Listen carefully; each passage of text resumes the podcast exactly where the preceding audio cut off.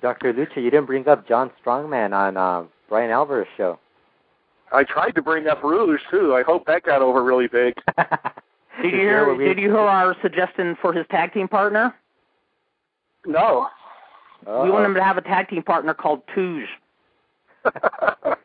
Rouge and Twos. Is this supposed to be Rouge or Rogue?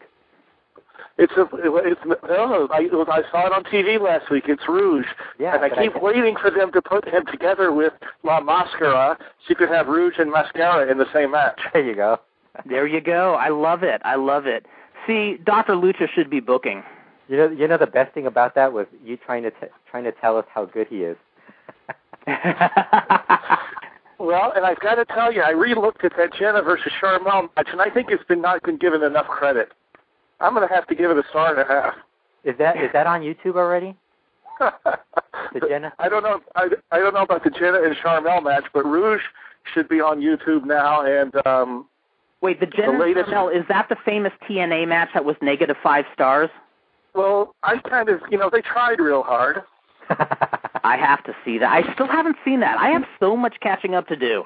I think we just figured out Dr. Lucha is the nicest and easiest uh, star rater. I want him to Uh, watch all my matches now, all of them. Actually, I way back in 1991 on the, I guess it was 91 in Rochester, Minnesota. No, in St. Paul, Minnesota, in the at the same card where Larry Sabisco won the AWA World Title from Masa Saito. I was there, and they had the opening match for the life of me. I forget who was in it, and that was the worst wrestling, professional wrestling match I've ever seen. Oh man, now I'm curious who it was. Was it worse than Jenna Morosca's match?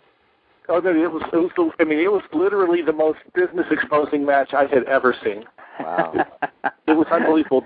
It was followed by DJ Peterson against Johnny Stewart, which if you're from the Midwest, you would know those names.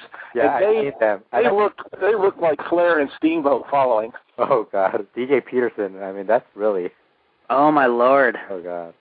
What was I time gonna- travel.